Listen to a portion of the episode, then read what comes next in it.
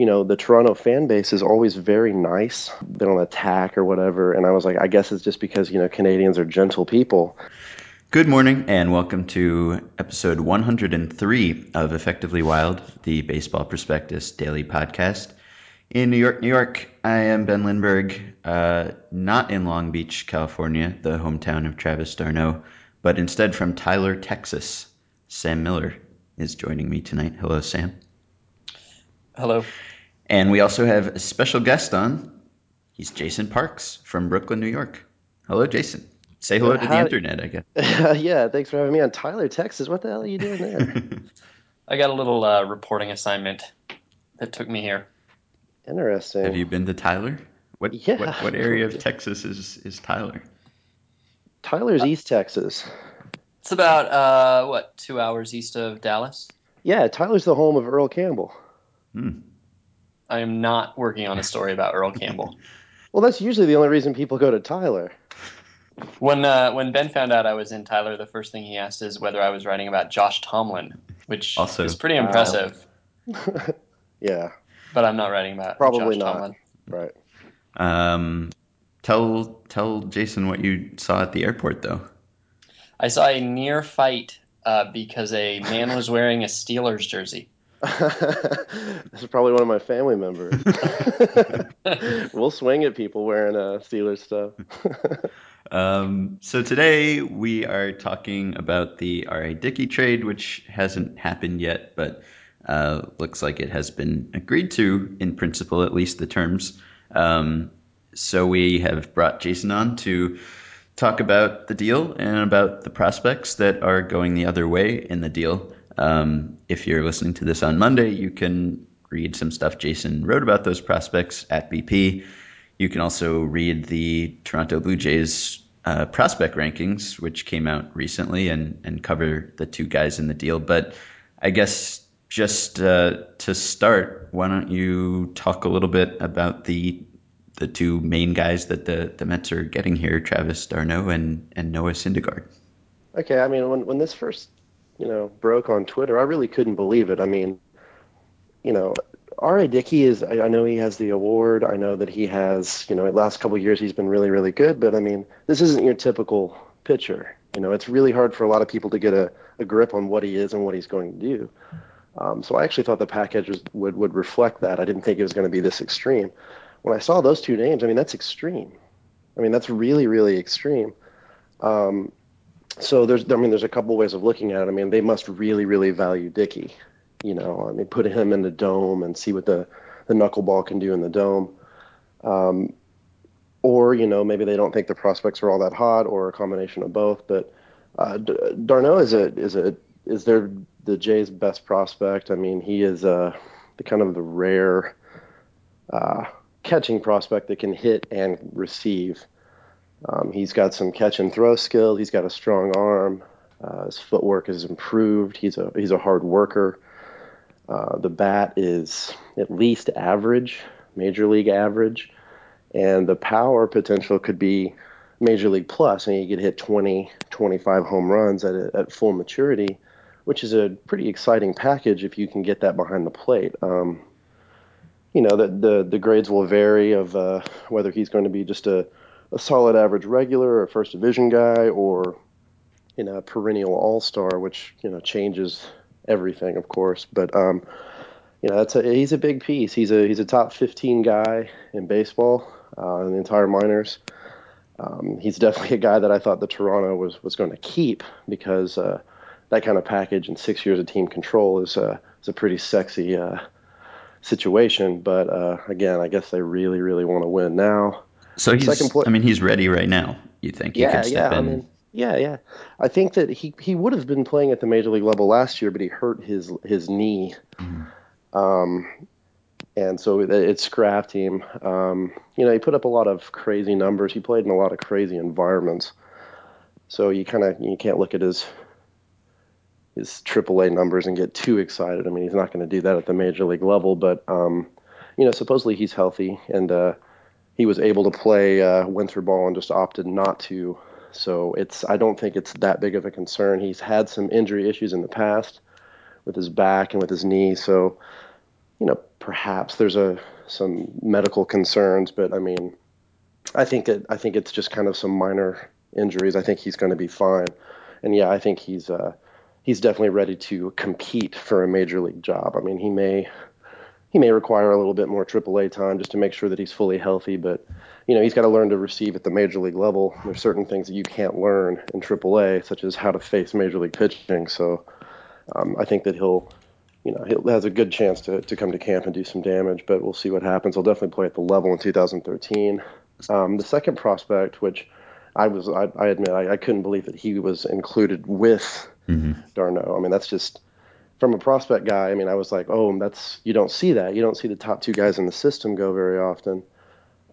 Is Noah Syndergaard, who is just a big hulking human from Texas. He throws really hard. This is a guy who in high school was like in the 80s, and he would tick up a little bit, and he got to the 90s. Gets into professional ball, and all of a sudden, you know, at parts last year, he's throwing 100. Mm-hmm. So this guy has tons of arm strength. There's some effort in the delivery. It's not the easiest cheese you'll ever see, but he can routinely work anywhere from 94 to 96. He can touch a lot higher. He has a feel for a breaking ball that he can throw. And he also has a changeup, which took a big step forward last year. So, I mean, he has potential to have, you know, that 7 grade pitch, and then a couple of plus secondary pitches. So high upside, I'd put him like a number 2 starter profile, perhaps. So you get the Mets top 10 coming out in a day or two at BP. Can you kind of tease what this does for their system? Or not necessarily where these guys rank, but just what, I mean, is it? It helps. Yeah. It helps. I mean, because the Mets system was pretty bad. You know, Zach Wheeler's a stud. Zach Wheeler's a top 10 prospect in baseball. Definitely one of the best pitching prospects in baseball. And he has a chance to do some things in New York to make him a star. One, because of the market, and two, because of the way he pitches. I mean, he's a strikeout guy. So a young strikeout guy in New York, he's going to do well. He'll be giving out gift baskets, you know, and signed balls. But you add d'Arnaud and you add Syndergaard to it, well, those guys automatically slot up underneath him. And all of a sudden the system has some impact guys. It went from like maybe one impact guy with a chance for a second impact guy to three guys that are definitely going to be in the top 30 in baseball. So that becomes quite an impressive system. It falls off after that a great deal. The Mets, they haven't been very successful in Latin America. They've had some funky drafts. You get a guy like, you know, Brandon Nimmo, who they drafted really high, who they really like, who I really don't like that much. Mm-hmm. He's down the list. There's a lot of reliever profiles. It's just not that great. But now it's a hell of a lot better. You have some impact potential. It's not a top tier system, but it's certainly respectable. So you wrote a little bit about the tendency to look for something wrong with a prospect when a prospect this highly ranked gets traded.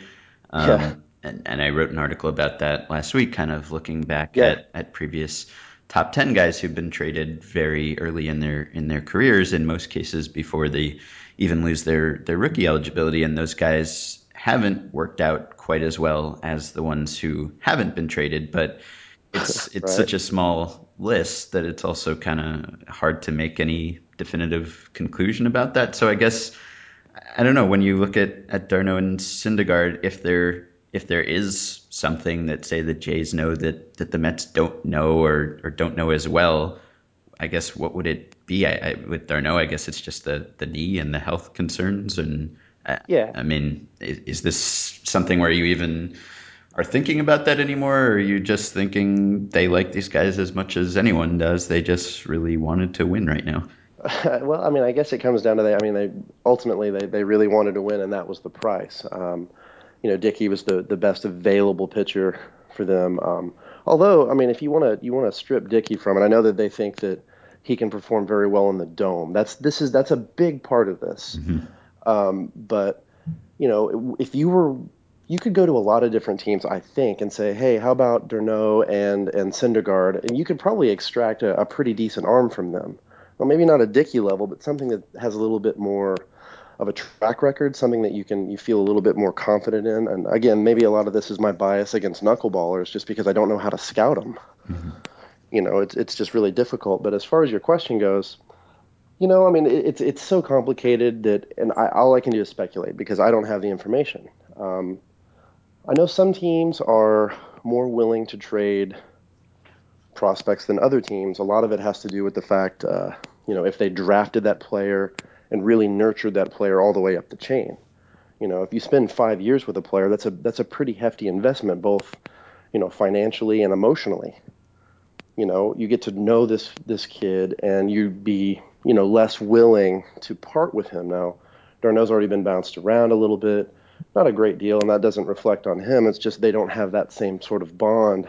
And, you know, Syndergaard is still a young kid, so they haven't had too much time with him. But, you know, you do put in an investment with these players when you scout them as amateurs and grow them for years in your system. So, you know, I think you see a lot of those guys are, you know, teams are reluctant to trade those type of guys unless there's something going on that they don't think gels with their team. Some of it's makeup.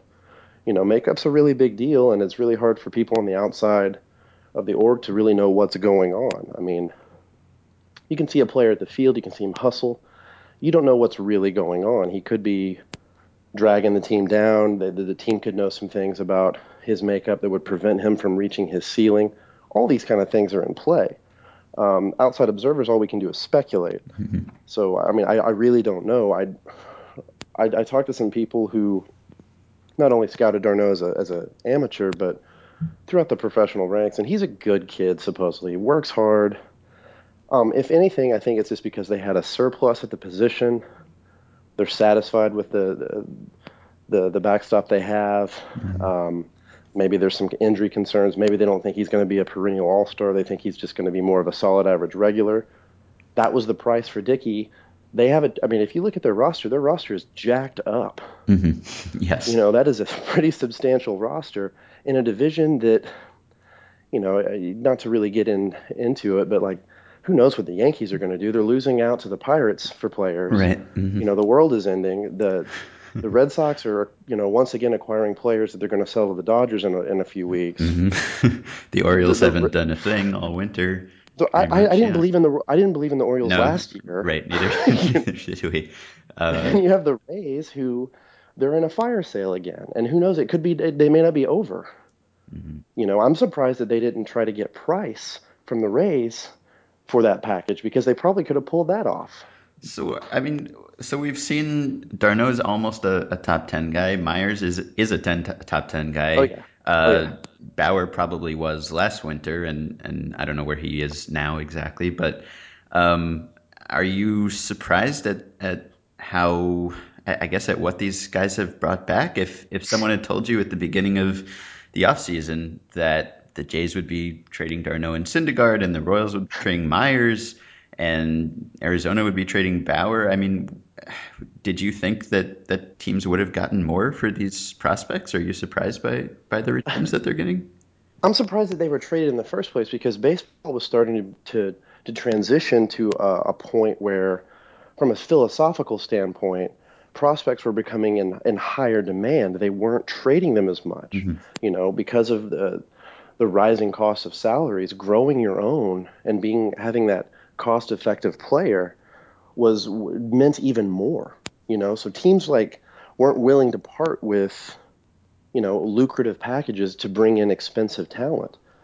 This offseason has been very, very strange. I mean, you see a small market, small budget team that's on a shoestring like the Royals. You know, they needed that pitcher, but they go ahead and they trade a major league ready right fielder for, you know, an expensive starting pitcher. I mean, I didn't see that going. I thought they were going to go the young route. I thought they'd target somebody like Bauer, mm-hmm. you know, before they get expensive. And then the Dickey deal. I mean, again, I don't know how to scout Dickey. I don't know what he's going to do.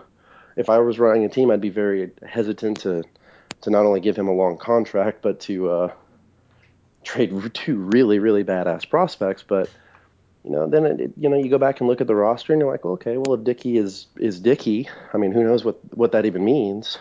Mm-hmm.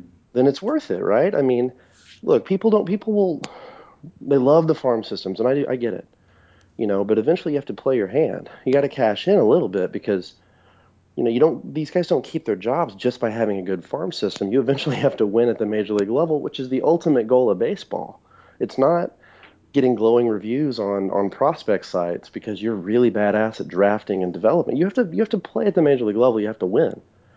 The Jays think they have a chance to win, and in that division, I think they're right. So Brad Ankrum just put together a list of the top 10 prospects that the Jays have traded in the last 6 months, and concludes that it's better than a lot of clubs' current top 10s. And so, basically, like what the Jays are showing is that prospects are more useful for putting together the team you want than actually, promoting and using and waiting for them to gel together as a unit. Do you think that's part of a trend, or is this just a one team, 1 year kind of a thing where the circumstances fit for them? I think that there's some pressure from ownership when it comes to the Jays about trying to win. They receive a lot of hype, there are a lot of accolades for being, a really well-run organization, at least as far as, getting into the draft, taking this aggressive approach in Latin America where they're, giving high bonuses to high ceiling players. They seem to target the high school arms that they can, that are boom or bust, an approach I really like. But, they haven't been successful at the major league level, and eventually, heads get chopped. And I think that plays a lot into it. But I also think as a whole, minor league prospects, we can glorify them, we can get romantic about them, but they're just currency, and sometimes that currency you get to use at the major league level, and sometimes you use it in trade before it depreciates, and it usually will. So it's just about knowing when to move it, So that's a really big gamble. So Sam and I speculated earlier in the winter that maybe we would see more teams trading young players just because it's easier to put a value on a prospect now that people have kind of quantified what a top 10 or a top 20 or a top 30 prospect has historically turned out to be and historically produced for his team in his team control years, and that maybe now that you can look at that and put some sort of dollar value on it, even though it's not precise, it kind of makes it easier to put them in play and talk about trading them, whereas before they might have been untouchable. But maybe just as much as that, it's just the second wild card kind of making every team think that it's in it and within range of contention and might as well go for it. I guess that could be kind of another factor that's counteracting, I think, Jeff Passan called it the fetishization of prospects recently. Well, that's a big word for Jeff. Right. I'm surprised he used that word, but I think the wild card angle is that's really smart, and I agree with it. More teams are in contention. More teams think they have a chance to compete. It comes down to the team, and again, we're looking at prospects and how they're viewed by the mainstream media, not how they're viewed by internal organizations, mm-hmm. which is completely different. I mean, I've been privy to a few internal ranking systems, and let me tell you, it doesn't look like Baseball America, and it doesn't look like Baseball Prospectus, and they have scouts that go out and write reports on all these players, and they try to compile them. Very rarely is it going to line up with what people outside of the industry think. Now, I think it was universally accepted that Will Myers was, among the top prospects in baseball, but you don't know that for sure internally. You don't really know how the Kansas City Royals actually viewed Will Myers as far as projection goes. Now, they may have only had him pegged as, a major league regular internally, mm-hmm. And which is a different trade chip than the people who think that he's a slam dunk all-star, because then it looks even more graphic when they trade him. Mm-hmm. Whereas internally, they're losing a major league regular in a corner spot, which you can find those guys. Right. Those aren't, as I was calling them on Twitter, those aren't precious unicorns. Those are, you'll run into one. You're not going to run into a precious unicorn. But, I've never run into one. Mm-hmm. But a catcher who can hit and catch. It's pretty precious. Yeah.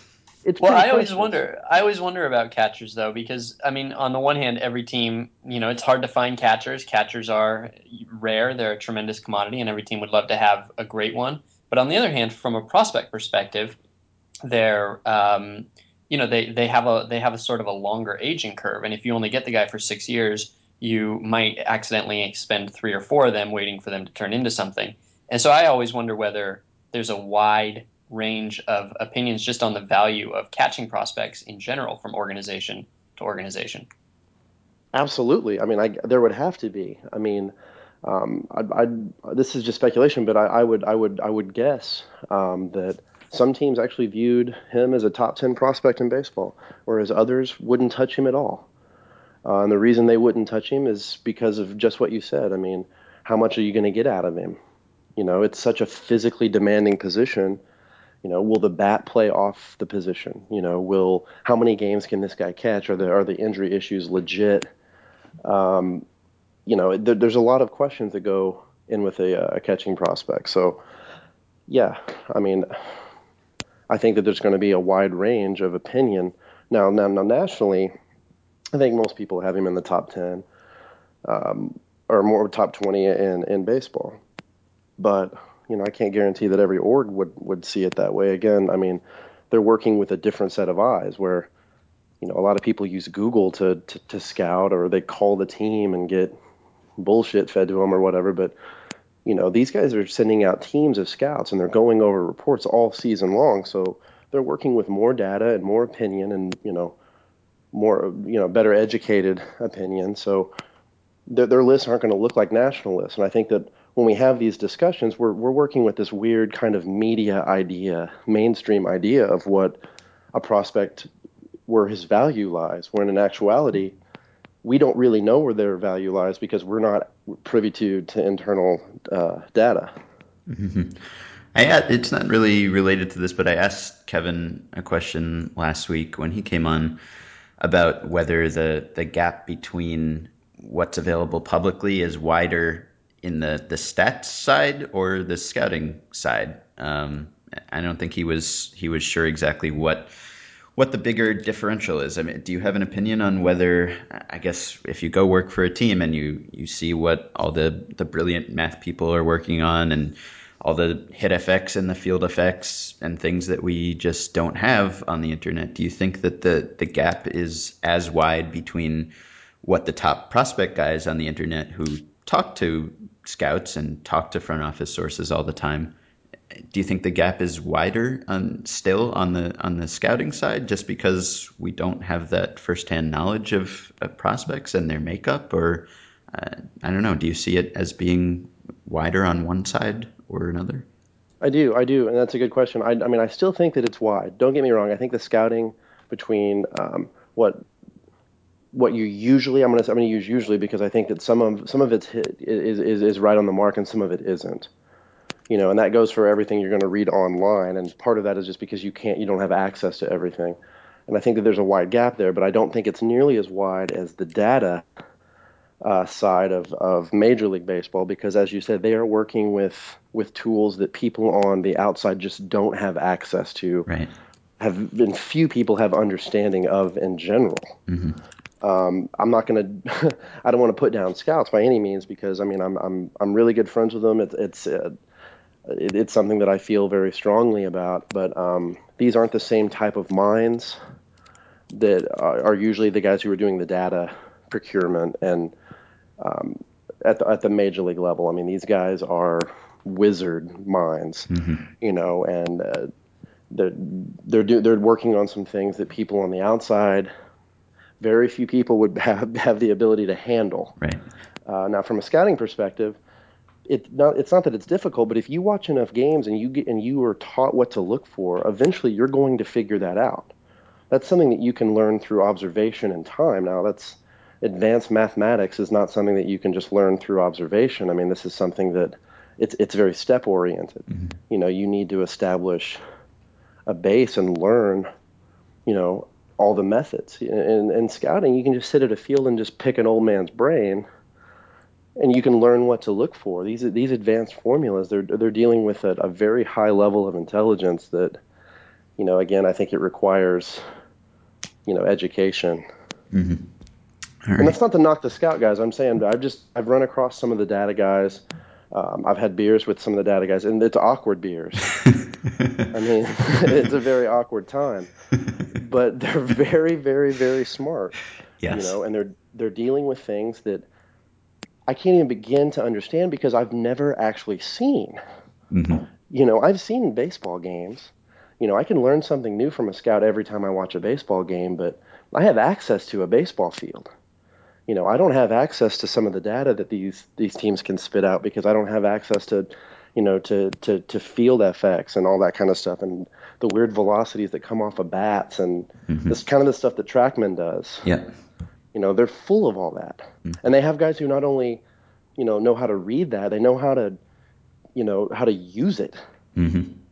Which, I mean, and when those guys get together with the scout guys and they come up with a plan, I mean, there's not every organization in baseball is dealing with stuff that's that high tech, but some of them are. Some of them are dealing with some really crazy stuff right now, like, you know, looking at injury issues, injury prevention. That's the next wave. Mm-hmm. And that stuff is crazy shit, man. I mean, that stuff, that's really, really funky stuff. So that's the next wave of like inside baseball crazy stuff is the injury forecasting. That's the next stuff. All right, I guess we're done here. Sam, you have anything else? Heck no. Okay. So you can read what Jason and I wrote about the Dickey trade, which hasn't happened yet, which is... I hope it happens at this point. Yeah, we've put enough time into it. So that should be up at BP on Monday. You can read about the Mets top 10 list very soon in a couple days. Also at BP, and at some point Jason will circle back and re-rank the Blue Jays prospects to see who crept into the list now that d'Arnaud and Syndergaard are not on it. And you can send us questions for our Wednesday email show at podcast@baseballprospectus.com. We're done. This was episode 103. We will be back tomorrow.